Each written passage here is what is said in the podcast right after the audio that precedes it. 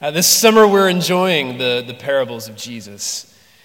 And if, you, uh, if you've been around this summer, you may remember what a parable is. A parable is an earthly story which illustrates a spiritual reality.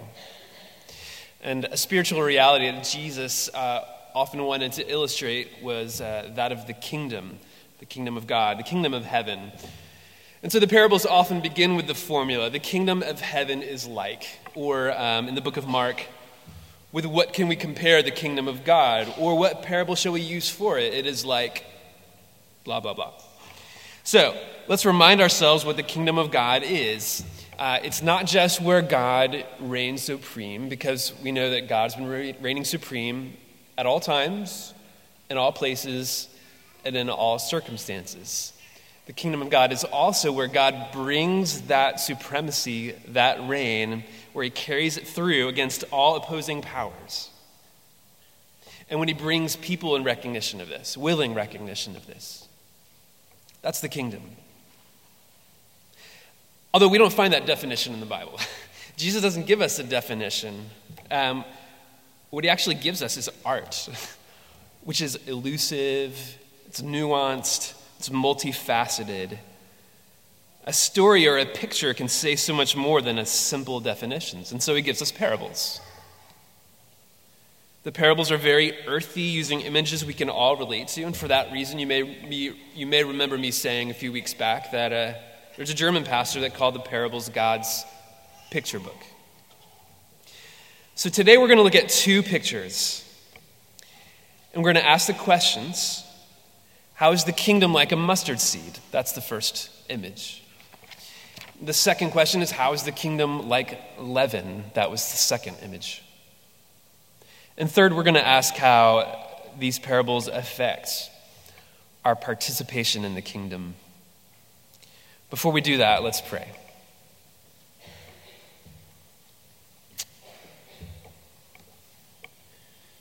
Uh, Lord, we need your help to see clearly, to understand. We have. Um, all kinds of prejudices that we, we come uh, with to your word.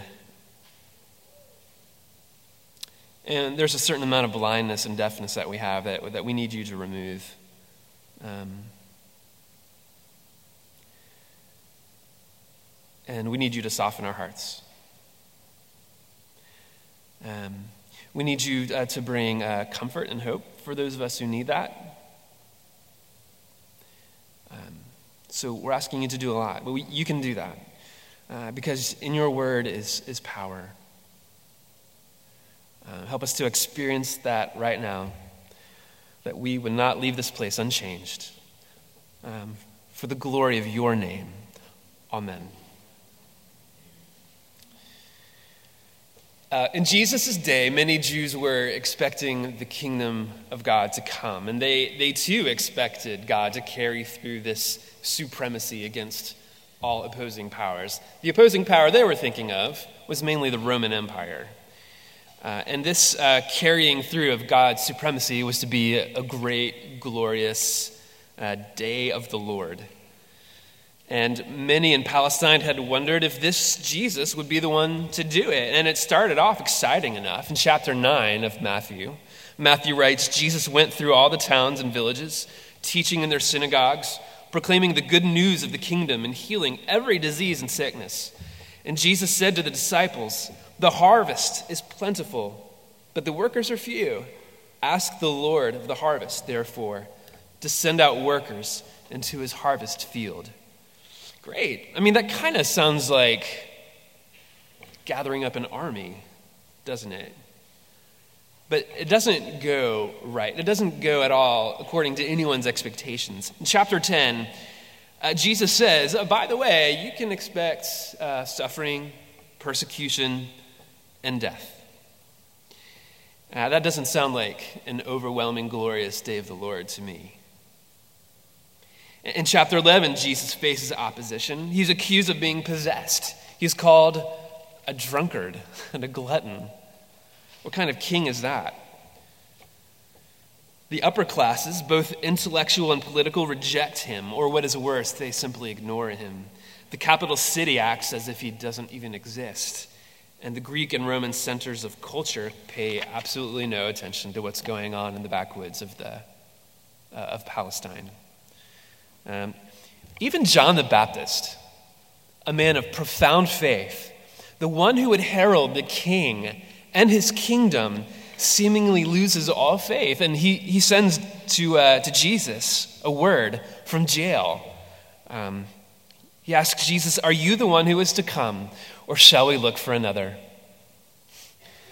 Are you the one who is to come, or shall we look for another? Can you hear the sadness and the despair and the disillusionment in that voice? Shall we look for another? Every one of us, though, um, who calls ourselves a Christian eventually asks that question, I think, or something very much like it. Uh, for me personally, when, um, when the Arab Spring started, uh, there were things happening all over North Africa and in the Middle East, and I decided I, I, I would focus on one area. I'd focus on Syria. Things seemed especially bad, and the church was, uh, had such an historical presence there. And, and, I took a few words of advice that I had heard. The first was um, pray um, and don't bore the angels while you pray. Pray in such a way as to not bore the angels. Like, okay, so I'm going to pray something bold. And the second bit of advice I, I took to heart was um, pray in such a way that if your prayers were answered, like the world would notice. The whole world would notice. Like, great, that's what I'm going to do. I uh, started praying for Syria. Uh, but as you know, um, as bad as things were, uh, things got worse. And it seems like the more I prayed, the worse things got. Uh, and so, my question, similar to John the Baptist's, is like, God, what is the use of praying? What is the use of praying for Syria when my prayers don't seem to make a bit of difference? Are you the king, or should I wait for another? I, you know, I think back to uh, some friends of mine who decided to be foster parents. Um, they believed uh, what they had learned in church and in the Bible study that I taught that God's kingdom will one day renew and restore all things. And God is already doing that through his church. He's bringing to the world, through his church, hope and restoration. Uh, so, my friends served as foster parents to a beautiful little girl whose mother was in prison and whose father had abandoned her, and every single one of her other relatives. And so, they were, uh, my friends were able to begin the, the process of adoption the little girl began to call them mom and dad and really did think of my friends as her mom and dad. And they thought of her as their own daughter.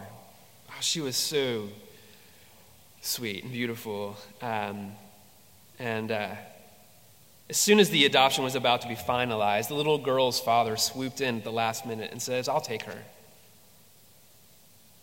And there's nothing my friends could do about it. Yes, the girl was with her father, but this is the girl who they loved as their daughter, and she was taken away, and they haven't seen her since. And my friend, this, uh, the would be mother, wrote on her Facebook page simply, wondering where the promised hope and restoration are. And it hit me like really square in the stomach because I'm pretty sure I said something exactly like that in Bible study. Wondering where the promised hope and restoration are.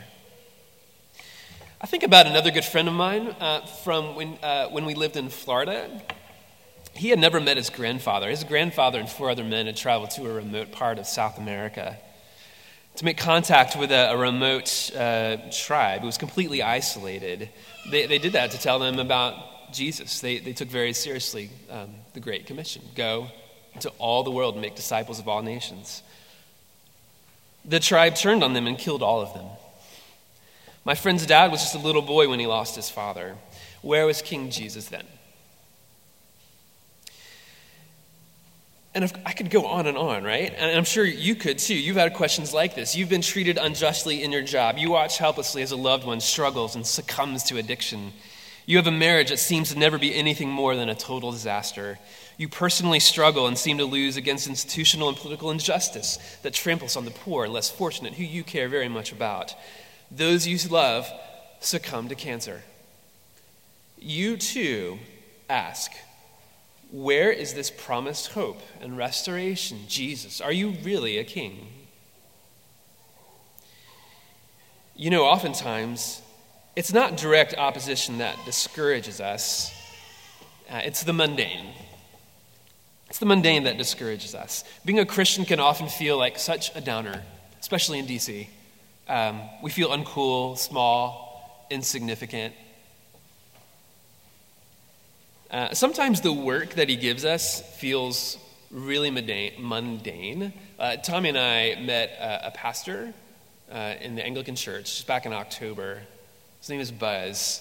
And for a, a, the large, for a large portion of his career on Sundays, he would just do the 78 mile loop, driving around from church to church, preaching as he goes. These little tiny congregations, uh, old, seemingly insignificant, isolated in backwater. Um, how is that world changing? Like, I know the right answer, but, right? How is that world changing? Um, and, and the church itself, I mean, you know the feeling, like, there's, there's like really odd people here, right? Um, not just here, but like go to any church. And just, Christians are generally an assembly of strangeness. Um, so this is the kingdom these people. You know, C.S. Lewis touched on this in the Screwtape Letters, this point about the church. It's really cute. Uh, this, uh, Screwtape, he's an experienced demon, and he's mentoring his nephew on how to uh, tempt and entrap his patient. In one letter, he tells his nephew, One of our great allies at present is the church itself.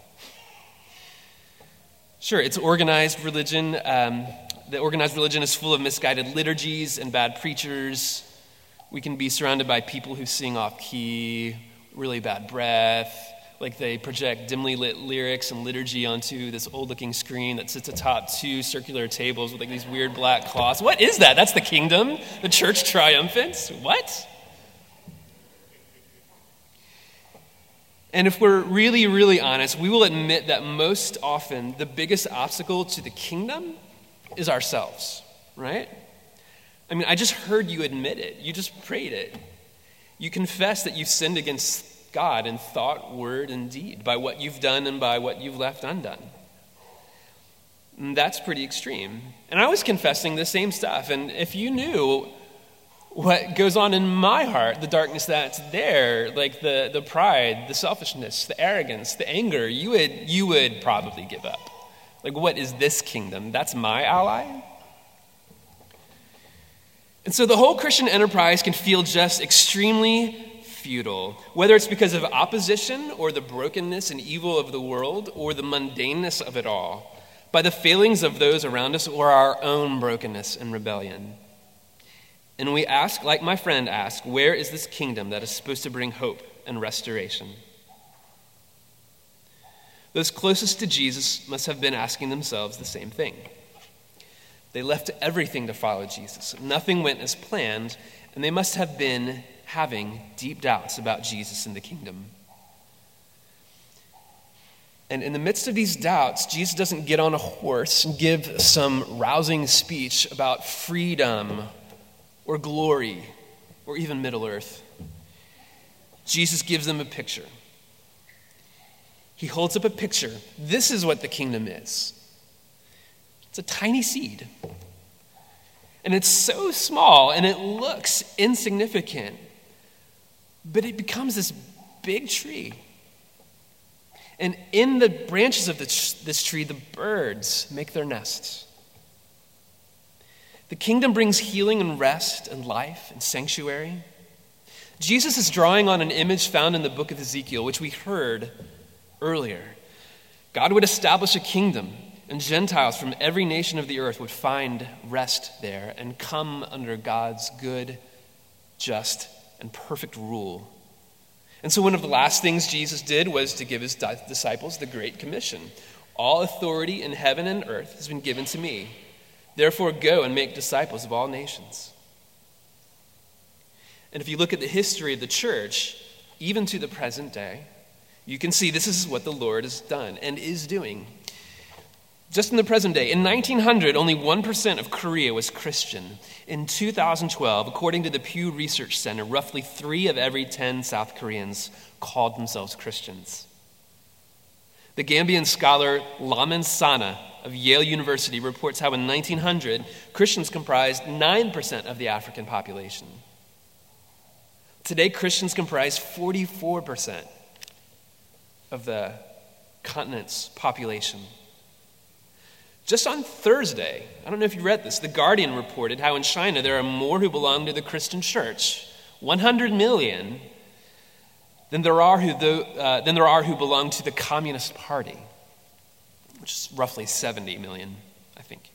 The Guardian also stated that China is on course over the next 15 years to become the world's most populous Christian nation.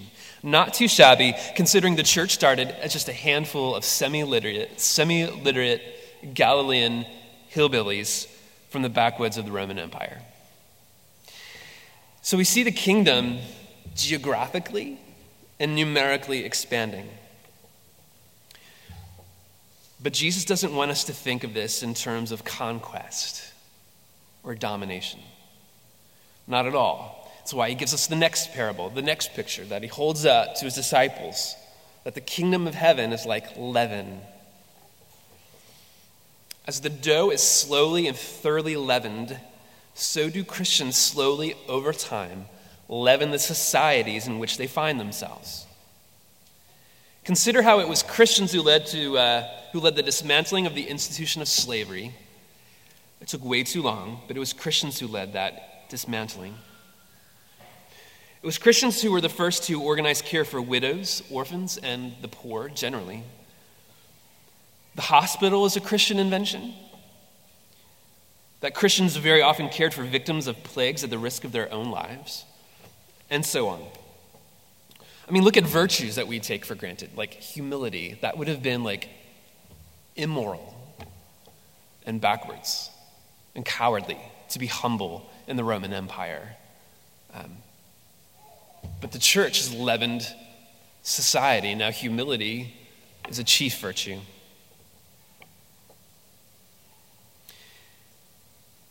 Christians have leavened the dough.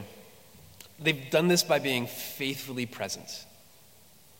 The parable of the yeast allows us to think more expansively about the Great Commission.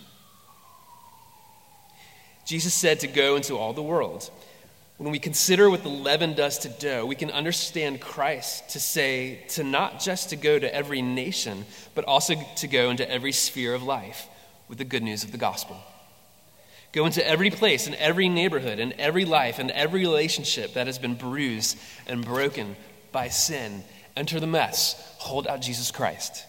Go into every vocation business, law, the arts, education, homemaking, the sciences, government, and be like salt, which seasons and preserves. Be like light shining in dark places. Now, how do we be faithfully present in our vocations? We can be faithfully present in our vocations by displaying a contemplative calmness that comes from being intimate with and submissive to the Father, much like Jesus was. We can be faithfully present by not idolizing reputation and status.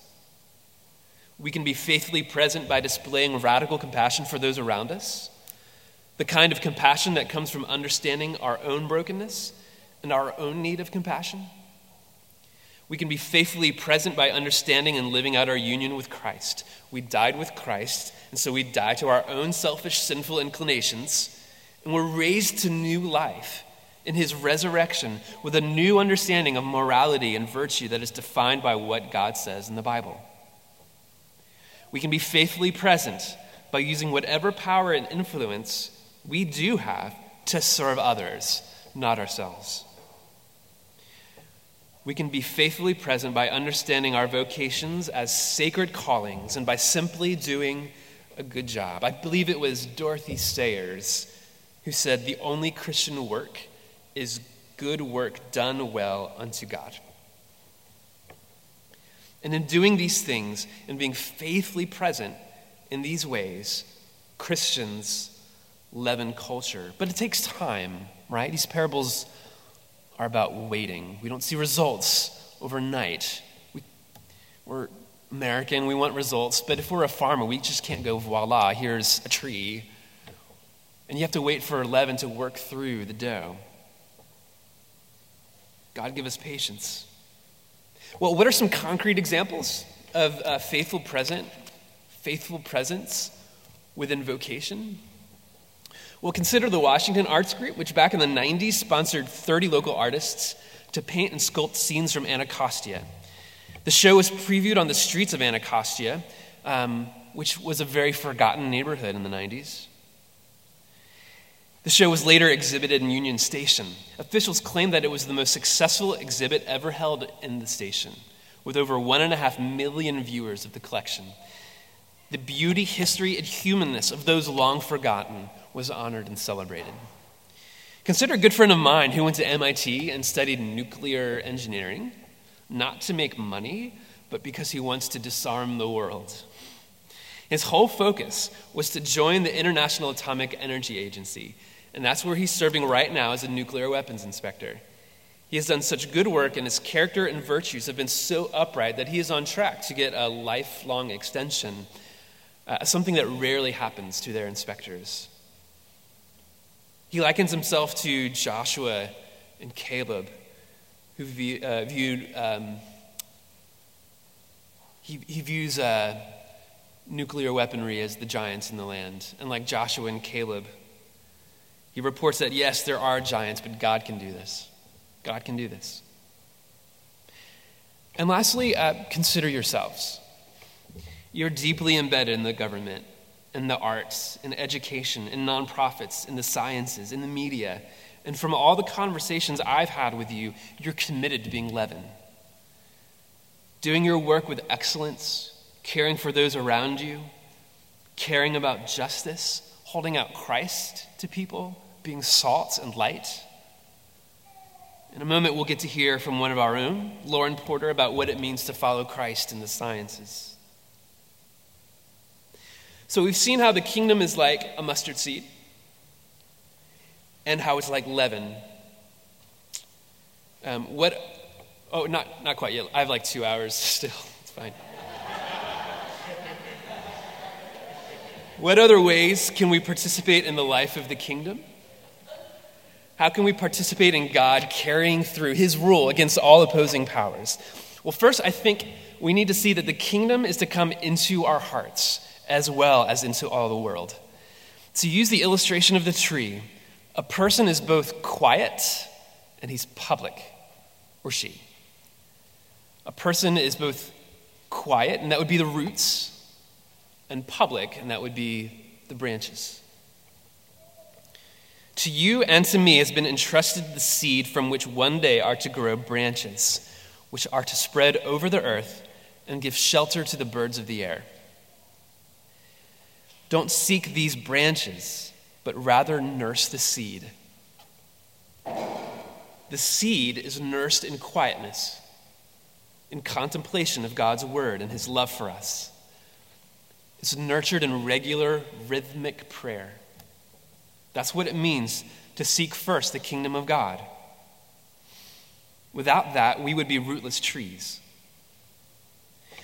And then we ought to sometime look at our household or the neighborhood we live in or the place where we work and see whether there are even one or two persons who are privileged to dwell under the boughs of that tree which was planted in your heart and mine, and whether they are being refreshed and strengthened in its shadow. Second, participating in the kingdom means some kind of death, right? Jesus said, Truly, truly, I say to you, unless a grain of wheat falls into the earth and dies, it remains alone. But if it dies, it bears much fruit. Whoever loves his life loses it. And whoever hates his life in this world will keep it for eternal life. Dying means we put to death our sins through confession and repentance. It means we die to our own desires and ambitions and prefer those of the people around us. For some of our brothers and sisters around the world, this literally means dying. It means getting your head chopped off for the sake of the gospel. And our brothers and sisters around the world need our prayers. So we participate in the kingdom by seeing it move into our own hearts um, by dying requires a death.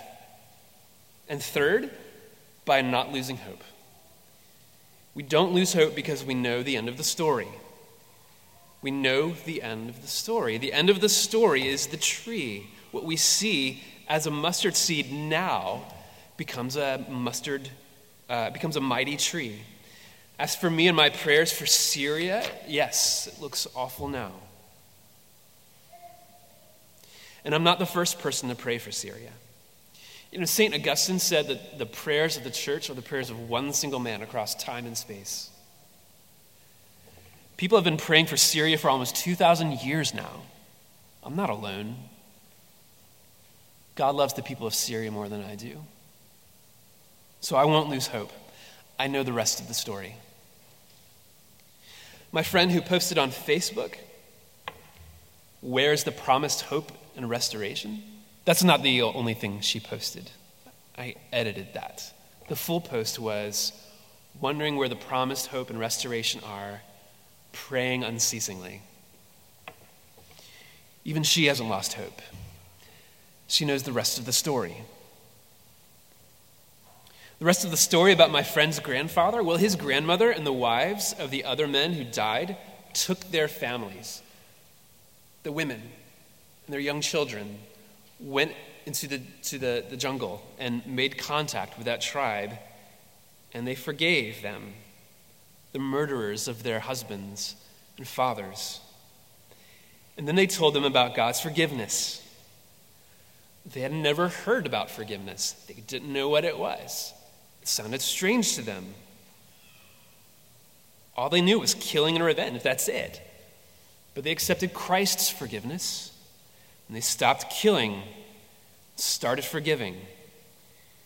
And my friend's father eventually became best friends with the man who had killed his father. Let's be specific about what the rest of the big story is. I mean, for you, like, can you see um, the end of the story? Or do you just see the mustard seed? Perhaps we need to see the whole story, beginning to end. To rescue and restore a broken world, God sent his son to save a people for himself. Jesus, Jesus was the seed that fell and died and bore much fruit, you and me. He willingly took upon himself our own sin and the punishment it deserved, and we became God's sons and daughters. We became united to Jesus. And because he rose from the dead, we too look forward to when we will rise again and be given new resurrection bodies, feasting together with our Lord in the new heavens and the new earth. That feast is what we look forward to right here when we do this feast. So as you eat the bread and drink the wine, experience God's love for you. Experience the rest of the story. Let's pray.